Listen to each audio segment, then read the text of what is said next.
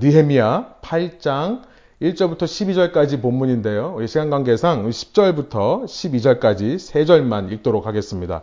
저와 여러분이 함께 한 목소리로 한번 읽어보겠습니다. 느헤미야 8장 10절입니다.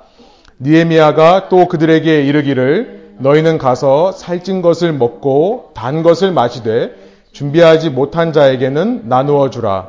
이날은 우리 주의 성일이니 근심하지 말라.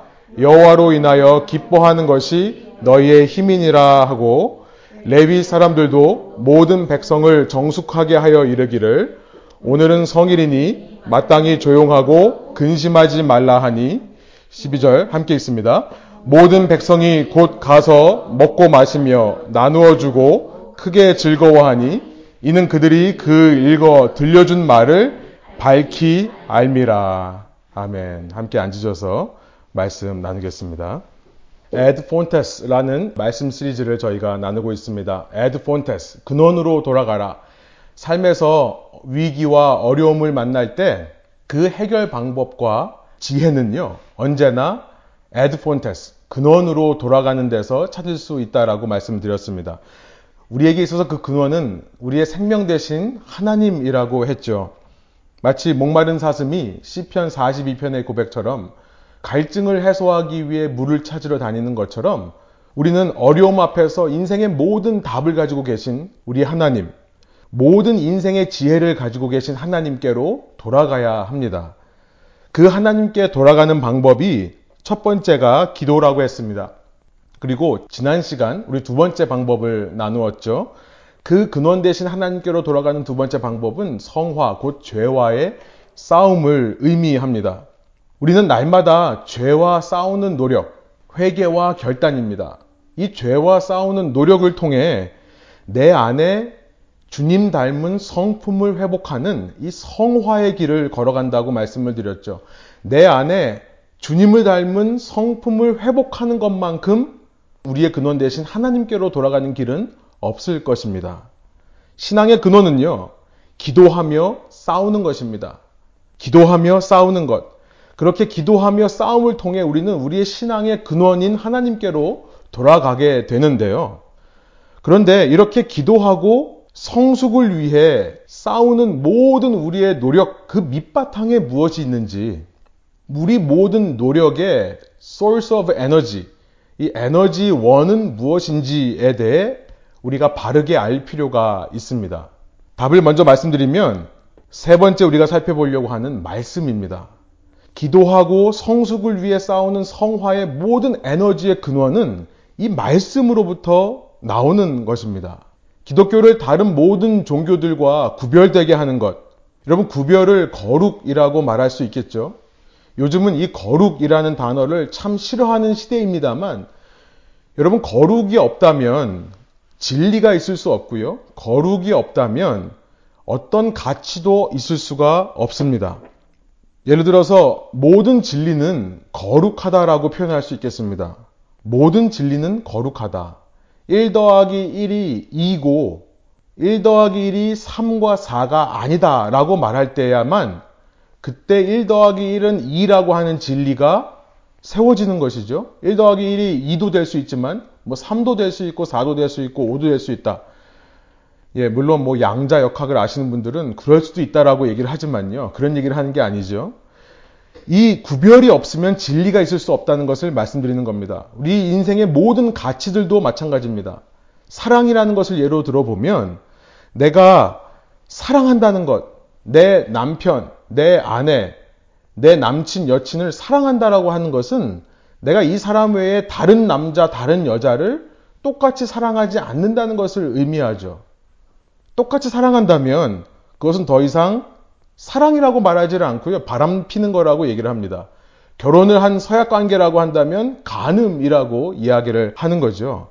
기독교 신앙만의 거룩은 무엇인가? 바로 이런 모든 기도와 싸움을 말씀의 근거에서 한다는데 그 기독교 신앙의 거룩, 구별됨이 있다는 말씀을 드리는 겁니다. 여러분, 말씀 없이도 기도할 수 있습니다. 말씀 없이도 내 양심에 따라 바르게 살려고 노력할 수 있습니다. 그런데 이것들은 기독교에서 말하는 구원과는 전혀 관계가 없는 것입니다. 말씀이라는 거룩이 무너진 우리의 모든 종교 행위, 기도건, 선한 싸움이건 간에 이런 모든 종교 행위는요, 모든 종교에 있습니다. 어느 종교에서나 찾아볼 수 있는 겁니다. 이 시대의 종교들을 한번 살펴보십시오. 기도가 없는 종교가 있습니까? 우리 지난 시간 싸움이라고 표현했던 그 성화, 다른 말로 말하면 선행이라고 할 수 있겠습니다. 성숙한 신앙인들이 가져야 할 행동 양식에 대해 말하지 않는 종교가 어디 있습니까? 심지어 종교가 아니라 미신들, 우리 각자가 가지고 있는 고유의 종교적인 성향들도 살펴보면 기도와 선행이라고 하는 것은 다 들어 있습니다. 옛날 한국 분들이 뒷마당에다가 물 떠다 놓고 알 수 없는 존재에게 그것이 산신령이건 염라대왕이건 조상님이건 간에 비나이다 비나이다 했던 것 기도죠. 그리고 혹시라도 내가 행동을 하면서 그 산신령 염라대왕 조상님들을 화내게 하지는 않을까 그들의 노여움을 사지는 않을까 조심했던 행동 양식들도 전부 선행, 성화라고 말할 수 있을 것입니다. 말씀이 없이는 기도가 기도되지 못합니다. 말씀 없이는 성화가 성화되지 못한다는 것을 오늘 말씀드리려고 하는 겁니다. 느헤미야의 지도 아래 마침내 성전주의의 성벽들의 공사가 끝이 납니다. 우리 지난 시간 살펴보진 않았습니다만 우리가 14절까지 살펴봤는데요. 15절, 6장 15절입니다. 느헤미야 6장 15절이 이렇게 기록하고 있습니다. 성벽 역사가 52일 만인 엘룰월 25일에 끝남에 대적들이 그렇게 방해를 했습니다. 그런데 느헤미야를 중심으로 백성들은 기도하며 그리고 어떤 방해에도 불구하고 맞서 싸우며 기도와 싸움으로 극복해낸 결과입니다. 느헤미야를 비롯한 이스라엘은요, 그 결과로 어떤 소리를 듣게 됐냐면 16절이에요. 6장 16절. 그들을 괴롭히던 그 대적들과 온 이방 족속들이 어떤 걸 알게 되냐면, 아, 저들 가운데 하나님이 계시구나라는 것을 알게 돼요. 이들은 기도와 싸움을 통해 근원 대신 하나님께로 돌아갈 수 있었던 것입니다. 그래서 그 결과 그 하나님이 그들과 함께 한다는 사실이 주위에 퍼지게 되고 그래서 이방 족속들이 이를 듣고 다 두려워하여 크게 낙담하였다라고 16절이 말씀하는 겁니다. 그런데 이렇게 승리의 이야기를 외치고 나서 이 에스라 느헤미야 책이 끝날 것 같은데요. 여기서 끝나지를 않는다는 것입니다. 이 느헤미야는 앞서 말씀 나눴던 에스라와 원래 한 책이었습니다. 후대에 와서 이것을 편의상 나눠 놓은 거죠. 에스라 느헤미야가 한 책입니다. 6장에서 이런 일이 있고 나서 그 다음 장 7장을 넘겨보니까 7장에는 그렇게 완성되어 있는 성벽 바로 앞에 온 유다 사람들이 다시 모여서 그들의 호적 등록, 센서스입니다. 인구 조사를 하는 장면이 기록되어 있습니다. 유다의 후손들이 4만 2,360명이 개수됩니다. 숫자가 세워져요. 얼마나 자랑스러운 명단입니까? 그동안 자신의 생업을 포기하며까지도 이 성벽 건축을 위해 헌신했던 사람들의 가문과 그들의 숫자가 7장에 이렇게 기록되어 있는 것입니다. 이제 7장의 마지막에서 이들은 자신의 개수, 이 센서스를 마치고 나서 생업으로 돌아가겠죠. 자신의 삶의 터전, 그동안 신경 쓰지 못했던 생업을 위해 돌아갈 것입니다. 그러면서 여기서 에스라 느에미아의 책이 자연스럽게 마무리될 것처럼 보이는데 7장 이후에도 에스라 느헤미아의 사역은 계속되고 있습니다. 우리가 오늘 읽었던 8장의 메시지가 그거죠. 이들이 무슨 사역을 더 할 게 있는가? 바로 말씀 사역을 하더라라는 거예요. 말씀을 백성에게 읽고 가르친 후 백성은 그들 앞에서 말씀을 듣는 일들이 8장에 연결되어 나온다는 것입니다. 니에미야 8장 1절로 한번 가보겠습니다. 우리 한번 함께 있는 분들은 함께 읽어보실까요?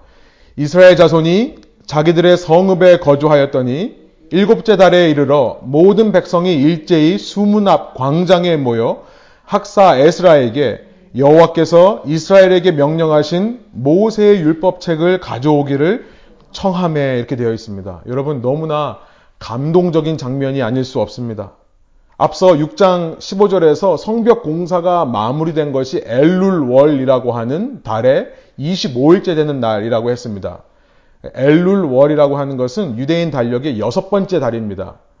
우리 현재 달력으로 말하면 한 8월에서 9월, 이제 여름이 끝나고 가을로 넘어가는 8, 9월쯤 되는 겁니다.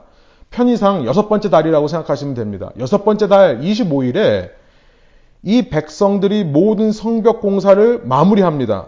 그런데 그리고 나서 며칠 동안 센서스 인구 조사를 7장에 마친 다음에 이들이 7월 달이 되어서 5일 후에 다시 성벽 앞에 모이는 것을 기록하고 있습니다. 이야기가 끝나지 않은 겁니다. 그 성벽 앞에 수문이라고 하는 water gate 앞에 모이는 거예요. 아마 역사상 처음 Water Gate 사건이 아닐까 싶은데요. 농담이고요. 예, 그 Water Gate가 그 Water Gate가 아니죠. 이들이 왜 모였는가? 모여서 하는 말이 무엇입니까? 너무나 감동적인 거예요. 우리에게 말씀을 좀 가르쳐 주십시오. 여러분, 백성들이 와서 요청한다는 겁니다. 그렇게 기도하고 싸우며 성벽을 건축하는 일에 모든 것을 투자해왔던 사람들이 이제는 자기의 삶의 터전으로 돌아가서 먹고 살 국리를 하며 살 줄 알았는데 다시 모여서 에스라를 불러달라. 말씀의 학자인 말씀을 가르치며 연구하는 에스라를 불러서 우리에게 하나님 말씀을 읽어 주십시오. 여러분 이들은 분명하게 알았던 것입니다. 신앙의 근원에는 기도와 싸우는 것만 있는 것이 아니라 말씀이 있어야 된다는 것을 이들은 분명히 알았던 거예요. 말씀이 없다면 자신들이 그렇게 열심히 지어놓은 성벽도 그 속에 있는 성전도 아무런 기능을 할 수 없음을, 아무런 의미가 없음을 그들은 알았던 것입니다. 오히려 지금까지 그들의 모든 수고와 노력이 헛된 것으로 돌아가지 않게 하기 위해 그들은 말씀에 자신을 삶을 헌신했던 것입니다. 그래서 2절에 보니까요. 7월 1일입니다. 일곱째 되는 달 1일에 우리 달력으로 말하면 9월 10월입니다. 이때 에스라가 다시 등장합니다. 에스라가 남자나 여자나 알아들을 수 있는 사람들은 다 모인 그 자리에 와서 3절에 보니까 수문 앞 광장에서 새벽부터 정오까지 하나님의 말씀을 읽었다. 무려 6시간이 넘는 시간이 되겠죠. 새벽부터 정오까지 하나님의 말씀을 읽을 때 그 백성들이요. 중간에 딴짓하고 셀폰 보고 이러는 게 아니라 그 하나님의 말씀에 집중했다는 것이 너무나 놀랍습니다. 더 놀라운 것은 뭐냐면, 더 감동적인 것은 뭐냐면, 5절이에요. 이 백성 앞에 서서 하나님 말씀을 읽을 때에 모든 무리들이 6시간 동안 서 있었습니다. 서 있었어요. 서 있다는 것은 무슨 말입니까? 경외와 존경의 표현입니다. 우리 동서양을 막론하고 동양이건 서양이건 똑같습니다. 어떤 사람에게 예의를 갖출 때 앉아서 우리는 예의를 갖추는 법이 없습니다. 그렇죠? 누군가 악수할 때, 누군가한테 인사하며 절할 때 우리는 서서 합니다. 서 있다는 것은 하나님의 말씀에 대한 존경과 경외, 리스펙의 표현이었던 거예요. 무려 6시간 동안 그 중동의 뜨거운 태양 아래에서 상상을 해보십시오. 그 뜨거운 태양 아래에서 서서 하나님의 말씀을 6시간 동안이나 듣고 있는 백성의 모습. 무슨 말입니까? 이렇게 하나님의 말씀을 사모하는 사람이더라 라는 것을 드러내고 있는 장면이 아니겠습니까? 그런데요, 단지 듣고만 있는 것이 아닙니다. 귀로만 듣는 것이 아니라 6절에 보니까요. 이렇게 말하고 있어요. 에스라가 위대하신 하나님 여호와를 송축함에 모든 백성이 손을 들고 아멘 아멘 하고 여러분 손을 들고 아멘 아멘 하는 것 자연스러운 반응입니다. 말씀에 대한 갈급함이 있을 때 말씀에 대한 사모함이 있을 때 예배 중에 선포되는 하나님의 말씀에 손을 내밀어 동의를 표하고 입으로 아멘 아멘 하는 것 예배 시간 찬양할 때 손을 드는 것이 그런 의미죠. 말씀에 아멘 아멘 하는 것도 그런 의미입니다. 여러분 억지로 습관적으로 아멘 아멘 하실 필요는 없습니다만 그러나 이런 자연스러운 반응이 나올 수 있는 예배 분위기를 함께 만들어가는 것이 너무나 중요하다는 생각을 해봅니다.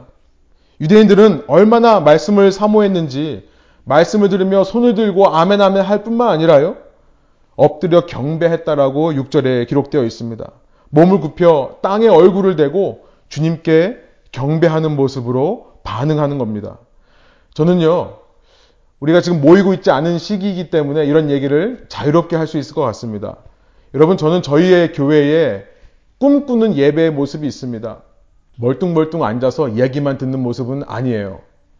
이 모습을 보면서 다시 한번 그 비전을 확인했습니다. 우리의 예배가 이렇게 누구나 자연스러운 신앙을 표현할 수 있는 공동체의 장이 되었으면 좋겠다는 생각이 듭니다. 예배 속에서 내가 이런 표현하면 옆 사람이 혹시 방해받지 않을까? 여러분 다시 모이기 시작하면 제발 그런 생각하지 말아 주시기를 소원합니다. 우리의 신앙 목표는 남에게 방해 안 되는 것을 위함이 아니죠. 우리의 신앙의 목표는 우리의 생명의 근원 대신 하나님의 말씀을 사모하고 갈급하는 데 있습니다. 아멘 하셨죠? 네. 여러분, 내가 그렇게 표현을 해도 주위 사람들에게 방해가 되지 않는 분위기를 만들었으면 좋겠고요. 그러기 위해서는 나부터 자유로워질 필요가 있겠습니다. 여러분, 여기서 한 가지 중요한 사실이 있어요.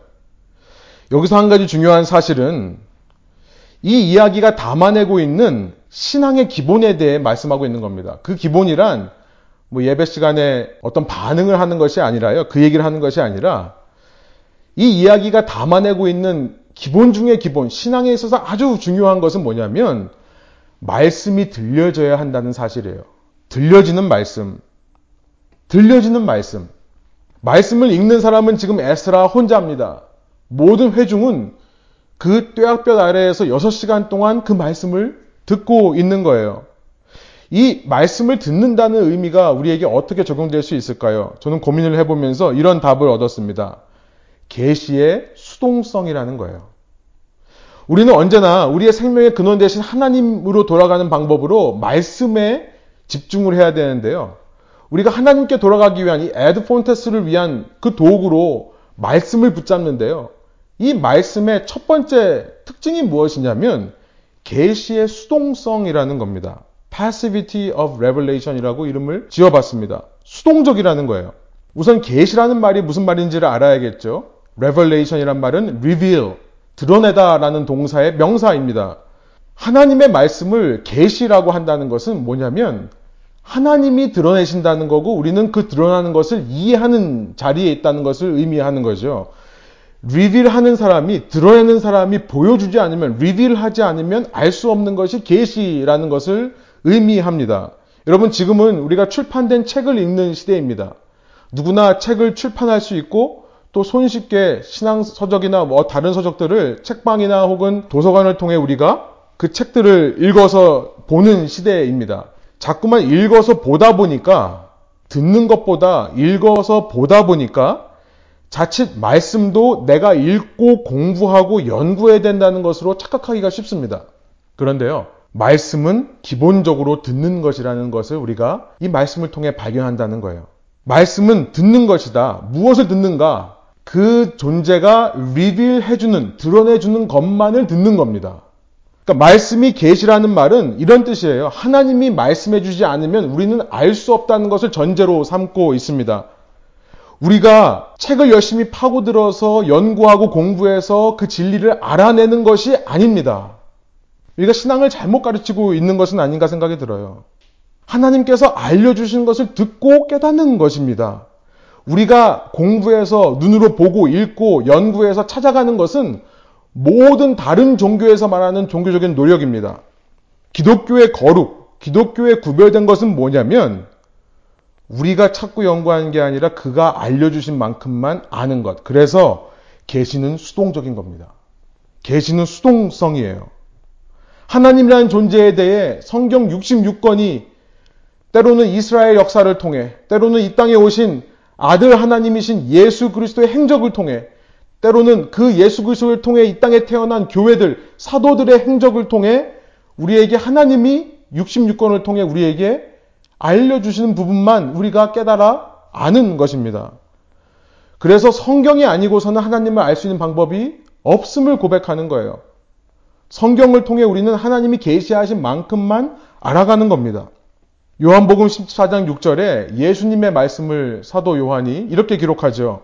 우리 아까 찬양에도 그 가사가 나왔습니다만 나는 길이요 진리요 생명이다. 나를 거치지 않고는 아무도 아버지께로 갈 사람이 없다. 세 번역이 이렇게 번역하고 있습니다. 나를 거치지 않고서는 아무도 아버지께로 갈 사람이 없다. 여러분, 다른 종교의 진리가 없다는 말을 하는 것이 아닙니다. 다른 종교에도 진리가 있습니다. 그런데 아버지께로 갈 수 있는 방법은 오직 그의 계시로만 가능하다는 것을 말씀하고 있는 거예요. 사도 요한의 요한복음을 읽어보면 계시라는 신학, 하나님께서 보여주지 않으면 우리가 볼 수 없다라고 하는 신학이 이 책에 녹아져 있는 것을 우리가 알게 됩니다. 하나님의 말씀이신 예수 그리스도가 이 땅에 인간으로 오셨다. 그것을 선언하는 것으로 시작하죠. 이 땅에 오신 예수 그리스도를 통해서만 우리는 볼 수 없는 하나님을 보게 되고 이전에 알 수 없던 하나님을 알게 된다. 이것이 사도 요한이 쓴 요한복음의 핵심 메시지입니다. 그를 통해서만 하나님을 알게 된다는 거예요. 말씀이신 그리스도 예수, 또 그리스도 예수의 말씀, 하나님의 말씀을 기록된 성경. 이렇게 계시를 믿는 사람들은 수동적이 된다는 거죠. 여러분 수동적이라는 의미는 안 좋은 의미도 있습니다. 게을러지고 나태해진다라는 의미의 수동적인 의미를 말씀드리는 것이 아닙니다. 계시의 수동성이라고 말할 때는 이런 의미에서의 수동성을 말하는 거예요. 사모하고 갈급하게 된다는 의미에서의 수동성을 말씀드리는 겁니다. 내가 알아내고 내가 연구하고 공부하고 내가 싸워서 얻어내는 것이 아니라 하나님께서 리빌 하시는 만큼 알려주시는 만큼만 내가 알게 되는 것이기 때문에 사모함이라는 것이 생기는 거예요. 갈급함이라는 것이 생기는 겁니다. 이것이야말로 우리의 신앙의 원동력, 우리의 예배의 원동력이 된다는 것입니다. 말씀을 전하는 자로서 늘 제가 느끼고 스트럭을 하는 부분은 뭐냐면 말씀 앞에 앉아서 내가 이 말씀을 읽고 공부하고 주석들을 보고 원어를 보고 해서 연구해서 뭔가를 짜집기식으로 알아내려고 하는 노력, 그것과 맞서 싸우는 겁니다. 그래서요, 정말 수많은 시간 투자를 합니다. 그런 작업은 기본적으로 하죠. 그런데 그 위에 시간을 쏟으면서 하나님께 매달리는 겁니다. 왜냐하면 하나님께서 알려주셔야 내가 깨닫게 되는 것이기 때문에 그렇죠. 하나님께서 알려주시는 말씀을 들으려고 몸부림을 치는 겁니다. 그러다 보니까 사모함과 갈급함이 생겨요. 내가 이만큼 준비했으니까 하나님께서 이만큼 말씀하시겠지가 아니라요. 준비의 양과 시간과 상관없이 계속해서 사모함과 갈급함이 있는 겁니다. 소원하옵기로는 저희 교회 성도님들 한분한 분마다 그 갈급함과 소원함이 사모함이 회복되기를 소원하는 것입니다.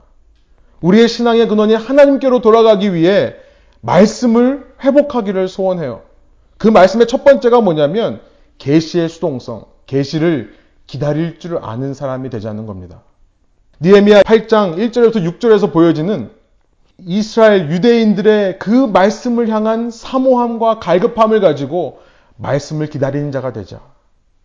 여러분, 떼학볕에서 6시간 동안 그 말씀을 들으며 서 있을 수 있는 저와 여러분인 줄 믿습니다. 네, 별로 아멘 안 하시는 소리가 들리네요. 하지만 그런 사모함과 갈급함으로 주님께 나아갈 때 여러분 말씀이 들려진다면 우리 속에 얼마나 감격이 살아나겠습니까? 얼마나 자유로운 그 감격의 표현이 일어나겠습니까? 여러분 그런 예배하는 공동체가 되자는 거예요. 그런 공동체를 꿈꾸자는 겁니다.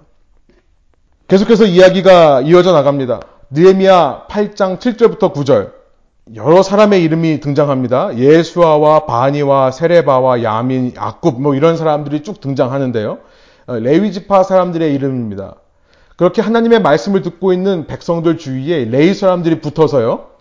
뭘 하냐면은 들리는 말씀이 어떤 뜻인지를 풀어 해석하는 역할을 하고 있다는 것을 7절에 기록합니다. 여러분, 말씀을 전하는 자들은 하나님의 말씀을 풀어주는 역할만 하는 겁니다.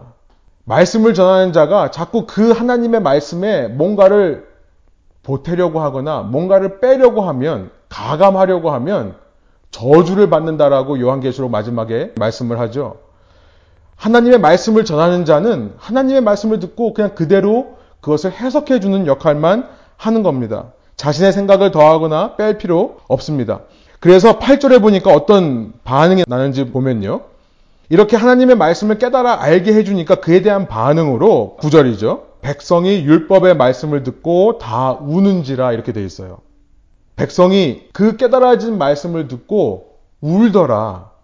지도자들이 놀랍니다. 지금 여호와의 성일에 기쁘게 축제를 해야 되는 분위기인데 그 성벽 수문 앞에서 자신들이 한 공로와 업적을 바라보며 하나님께 영광을 돌려야 될 텐데 말씀을 들려야 하려고 하고 말씀을 읽으면서 통곡을 하고 있으니 지도자들이 앞서서 울지 마라 라고 얘기를 해도 백성들이 울고 있는 겁니다. 저는요, 신앙의 근원으로 돌아가게 하는 이 말씀의 원리, 두 번째가 뭔가 이걸 생각해 보면 회개라는 사실을 알게 됩니다. 회개. 저는 회개라는 말을 이렇게 표현해 봤습니다. 현실과의 충돌, clash with reality. 이 현실과 충돌하는 것을 경험하게 된다. 말씀을 전하는 자가 말씀을 그대로 풀어서 해석해 줄 때 그 말씀을 듣는 사람들의 마음 속에 어떤 반응이 일어나냐면 자신의 현실과의 충돌을 느끼게 된다는 겁니다. 가치관의 충돌. 아니, 그렇게 말씀을 간절하게 사모하고 기다렸는데요.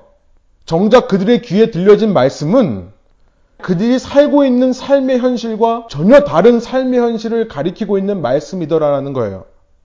이때 내가 그토록 사모했던 말씀 앞에서 내가 살아왔던 삶과 말씀이 가리키는 삶 가운데 차이가 있구나라는 것을 알게 되고요. 그 차이로 인해 애통하는 마음이 드는 것. 슬퍼하는 마음이 드는 것. 그러면서 소원함이 생기는 거죠. 그렇습니다, 주님.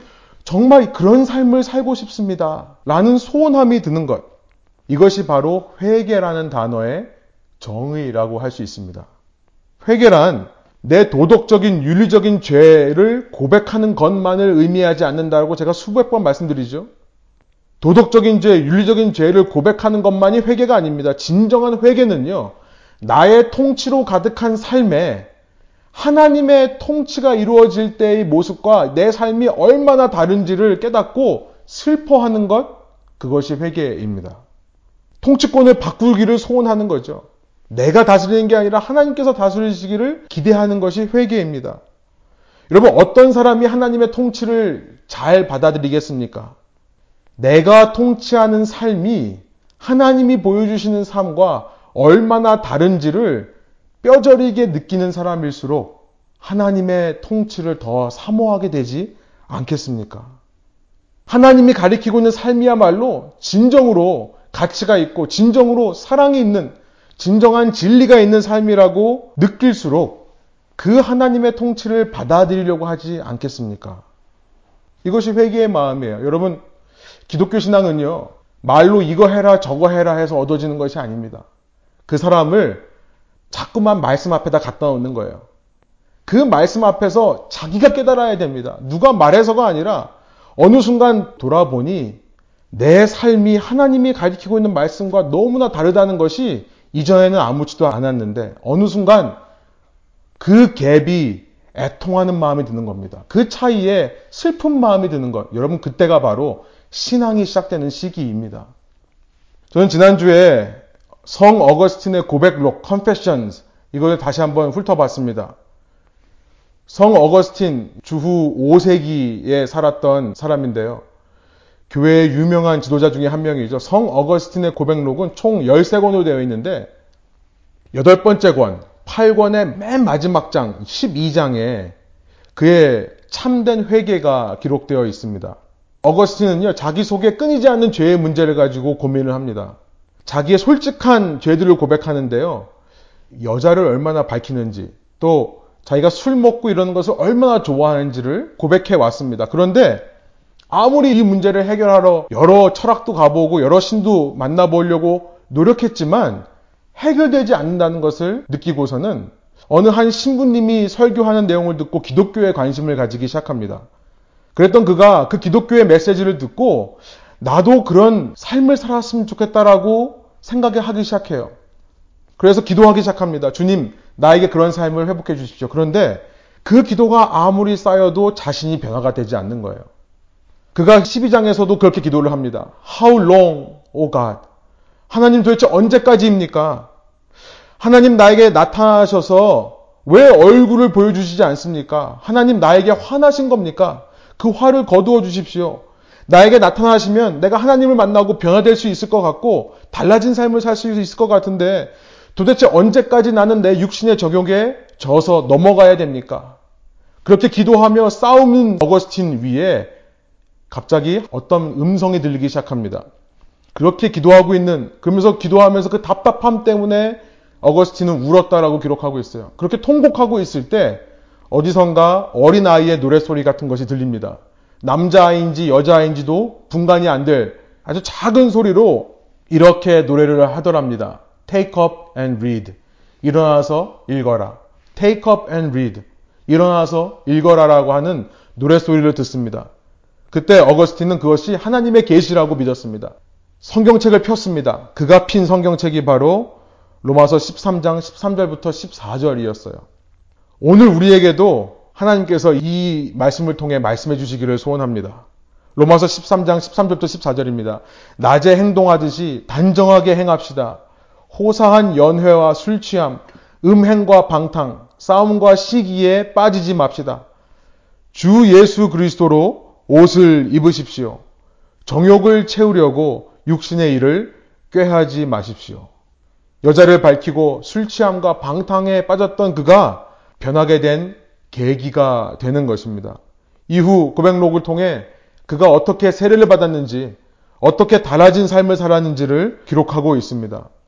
여러분, 그의 마음에 그만큼 간절한 소원이 있었기 때문에 이 하나님의 말씀이 들려질 때에 말씀에 반응할 수 있었던 것이라 우리가 생각해 볼 수 있겠죠. 그토록 철저하게 또 처절하게 자신이 다스리는 삶이 얼마나 하나님이 다스리는 삶과 다른지 본인 스스로 느낄 때에 그것이 바로 그의 삶에 충돌을 가져왔고 회개와 변화를 가져왔다는 것입니다. 여러분 소원학교로는요 말씀을 통해 이런 저항을 날마다 느끼시는 저와 여러분 되기를 원합니다.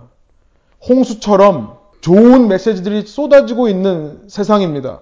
어쩌면 이 시대의 풍조는 자꾸 내가 듣기 좋은 말씀, 나의 의견을 뒷받침해주는 말씀, 내 생각을 정당화시켜주는 말씀만을 들으며 그 말씀에 지적인 만족만을 느끼고 있는 세대인지도 모르겠습니다. 신학교 갔었을 때 한 신앙의 선배가 그런 얘기를 했던 것이 기억이 납니다. 신학교에 오면 제가 갔던 신학교에 유명한 신학자들이 많이 있었는데요. 이 교수들 따라가지 말고 그리스도를 따라가라. 이런 얘기를 하더라고요. 신학교에 가서 유명한 신학자를 만나서 대화하다 보니 그가 가지고 있던 신학이 저의 신학을 이렇게 바꾸어 놓는 그런 경험을 합니다. 그러고 나면 그 신학자에게 매료가 돼요.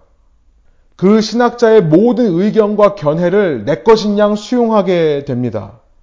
결국 그 마음 속에 어떤 마음이 있는가 생각해 보니까 내가 듣고 싶은 말만 듣는 거예요.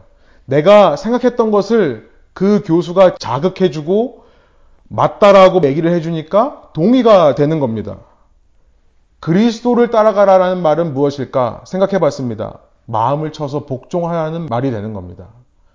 언제든지 내 의견을 정당화하려고 하지 말고 나와 생각이 다른 사람을 볼 때 그럴 수도 있겠다라고 생각하는 법. 신학을 공부하면서 신학적으로 날카로운 칼이 되어서 누군가를 해부하려고 하는 것이 아니라 누군가를 위험으로부터, 위협으로부터, 유혹으로부터 지켜줄 수 있는 무기로 사용할 수 있는 것. 나와 전혀 다른 의견을 말하는 사람들도 품어줄 수 있는 것. 그것이 예수 그리스도를 따라가라. 신학자를 따라가지 말고 예수를 따라가는 말의 의미가 아닌가 생각해 본 적이 있었습니다. 여러분, 헛된 지성이 있습니다. 헛된 지성. 지식은 많고 행함은 없는. 참된 지성은 예수님을 닮아가는 것이라 믿습니다. 이를 위해서 우리가 말씀을 대할 때 늘 잊지 말아야 되는 자세는 회개의 자세입니다.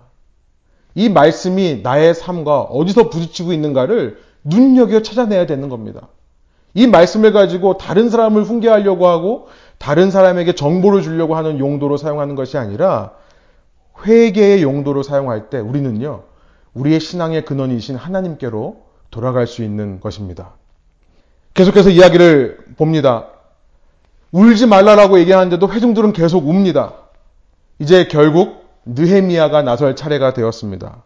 우리가 읽은 10절부터 12절이 느헤미야의 지도력에 대한 이야기를 하고 이 이야기를 이어가고 있는 것입니다.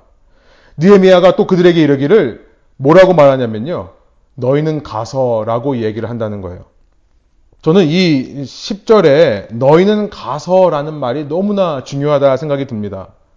느헤미야가 한 일은 뭐냐면 앞서 8절 9절에서는 에스라를 비롯한 지도자가 그냥 울지 말라고만 얘기를 했는데요. 느헤미야는 울지 말라는 말을 해서 안 통하니까 어떻게 말하는 거냐면 너희는 해산해라 라고 얘기를 한다는 거예요. 해산해라. 무리를 해산시키고 있는 겁니다. 막 울고 있는 사람에게 뭐라고 말하냐면 너희는 가서 너희가 해야 할 일을 해라라고 상기시켜 주는 거예요. 너희의 삶의 터전으로 돌아가서 고기를 먹어라. 단 것을 마셔라. 그리고 이것들을 먹고 마시지 못하는 너희의 주위의 이웃들을 돌아보며 너희 것을 나누어 주어라. 10절이 그 말씀을 하고 있는 거죠. 그러면서 말씀 중심의 삶의 올바른 결론에 대해 말하고 있습니다. 말씀 중심으로 사는 사람이 내리는 올바른 결론. 내가 나의 갈급함을 해결하는 것이 전부가 아니라는 것입니다. 내가 울고 회개하는 것이 전부가 아니라는 것을 말씀합니다. 결론은 뭐냐면 노란 글씨예요. 근심하지 마라. 여호와로 인하여 기뻐하는 것이 너희의 힘이니라. 우리 노란 글씨 다시 한번 읽어볼까요? 함께 한번 읽어보겠습니다. 근심하지 말라. 여호와로 인하여 기뻐하는 것이 너희의 힘이니라. 레위 사람들도 근심하지 말라라고 11절 얘기를 하고요. 니에미가 이렇게 얘기하니까 이제 다 돌아가라라고 얘기를 합니다. 그랬더니 모든 백성이 가서 먹고 마시며 나누어 주고 크게 즐거워하였다. 이렇게 이야기가 마무리되는 겁니다. 여러분 말씀에 있어서 우리가 신앙의 근원으로 돌아가는 것을 돕는 이 말씀이라는 것에 있어서 세 번째 원리는요. 첫 번째는 계시의 수동성이고 두 번째는 우리 현실과의 충돌, 회개였고요. 세 번째는 뭐냐면 저는 이 장면에서 이렇게 결론을 내립니다. 순종에 있어서는 능동성이다. 순종하는 것에 있어서는 proactivity of obedience. 순종하는 데 있어서는 능동적으로 하는 것을 말씀하고 있다. 여러분 말씀은 수동적인 것이 맞습니다. 계시적인 측면으로 볼 때 말씀은 수동적입니다. 그러나 그 말씀이 내 귀에 들려서 내 삶과 충돌을 일으킬 때 어떤 결론으로 이루어지냐면 들려진 말씀이 내 속에 살아 역사하여 능동적인 기쁨으로 역사한다는 겁니다. 이것이 말씀의 힘이에요. 순종의 능동성, 적극성이에요. 여러분, 우리의 예배는요, 이 자리에서 우리끼리 열심히 예배 드리고 찬양하고 나서 우리의 모든 감격을 이 예배 자리에서 다 터트리고 돌아가는 게 아닙니다. 다 터트리고 돌아가면서 당 떨어졌다고 뭐 맛있는 거 사 먹고 돌아가는 예, 그런 게 아니죠. 돌아갈 때 맛있는 거 사 먹는 거는 더 열심히 살기 위한 에너지를 충족하는 겁니다. 무슨 말씀 드리는 거냐면 우리의 예배의 감격이 터져야 할 곳, 그것은 우리의 가정이라는 겁니다. 우리의 직장이에요. 우리 비즈니스 하는 곳, 매일매일 내가 살아가는 매 순간의 삶에 그 말씀의 능력이 기쁨으로 역사해야 된다는 것입니다. 능력으로 역사해야 된다는 것입니다. 말씀을 듣고 힘을 얻어서 기쁨으로 나가는 거예요. 히브리서 4장 12절은 그 하나님의 말씀이 얼마나 살아있고 운동력이 있는지에 대해서 말씀하고 있지 않습니까? 여러분 신앙생활하고 나서는 처음 두 단계, 그러니까 말씀에 있어서 수동적인 자세, 또 말씀에 있어서 회개하는 것, 이 처음 두 가지는 역사가 크게 일어나는 것을 우리가 체험하게 됩니다. 막 신앙생활 시작하는 사람들이 하나님의 말씀을 사모하고요. 그리고 이 말씀을 들을 때 회개하는 것까지는 참 잘해요. 마치 이것은요, 어린아이와 같습니다. 어린아이가 단단한 음식을 먹지 못하고 젖을 먹듯이 누군가가 이렇게 먹여주는 모습. 우리 아까 7절에 나와 있는 예수와 바니, 뭐 세레바, 야민, 아굽 등등의 이 레위 지파의 역할처럼 누군가가 옆에서 말씀을 먹여주고 씹어서 소화할 수 있도록 도와주는 역할을 할 때라고 생각이 듭니다. 근데 그러다가 여러분 아이가 처음에는 씹지 못해서 엄마 아빠가 다 씹어서 입에 넣어주다가요. 좀만 크면 어떻게 됩니까? 스스로 씹어 먹죠.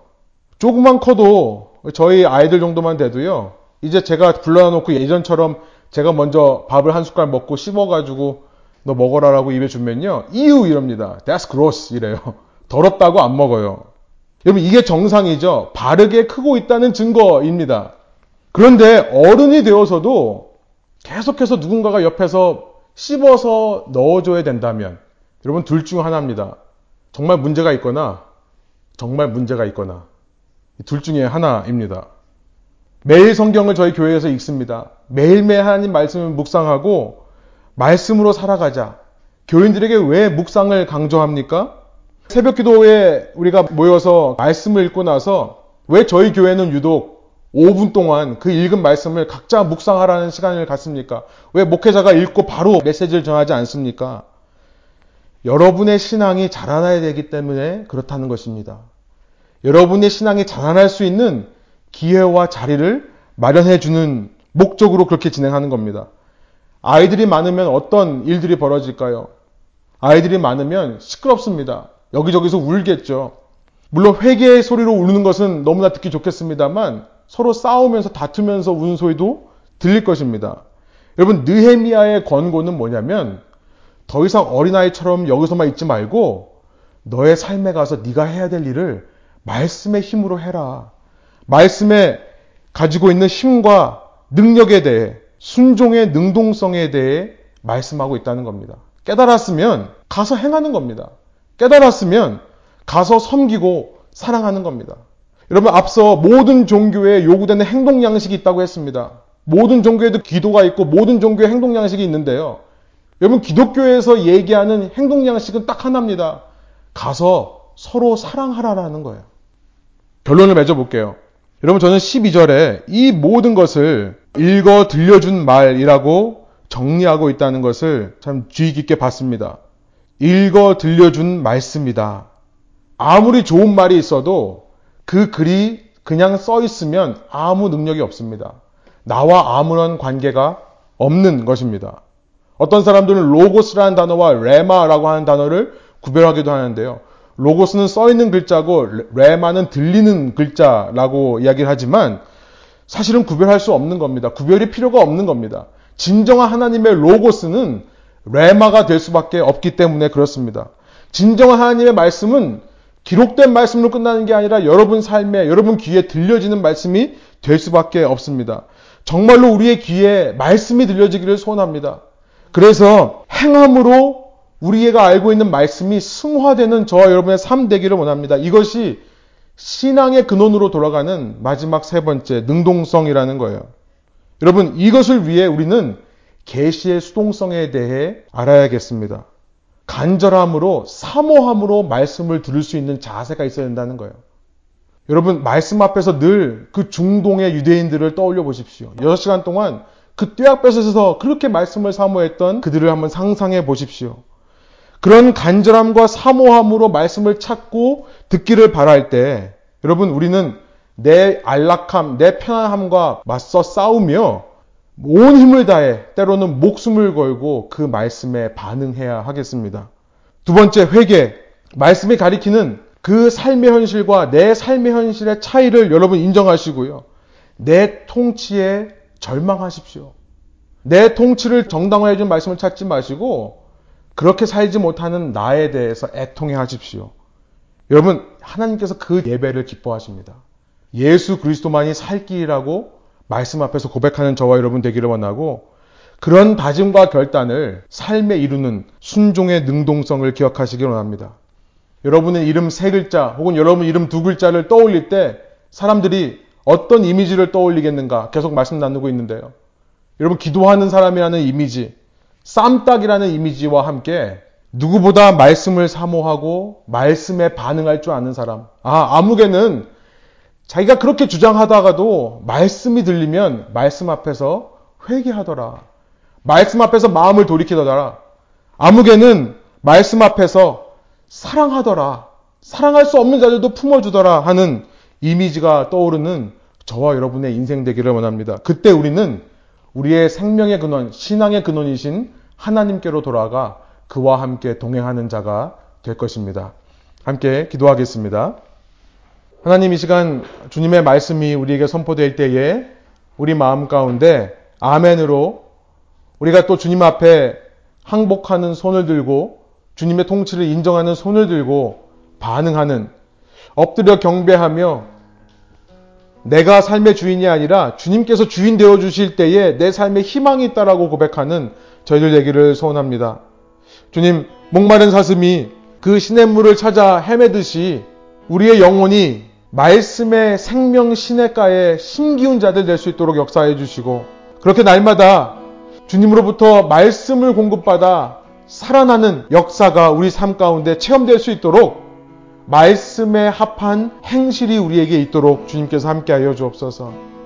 성령님께서 우리 마음 가운데 그런 갈급함을 불러일으켜 주시고 그 삶의 현실의 차이를 보며 애통하는 마음을 불러일으켜 주시고 그래서 주님이 보여주시는 삶에 적극적으로 헌신하는 결단과 다짐을 불러일으켜 주셔야만 이 일이 가능하게 싸우니 성령 하나님 이 말씀을 듣고 말씀의 현실을 살아가기로 결단하는 저희들에게 영원토록 떠나지 마시고 필요한 지혜와 능력을 공급하여 주옵소서 감사드리며 예수 그리스도의 이름으로 기도합니다. 아멘.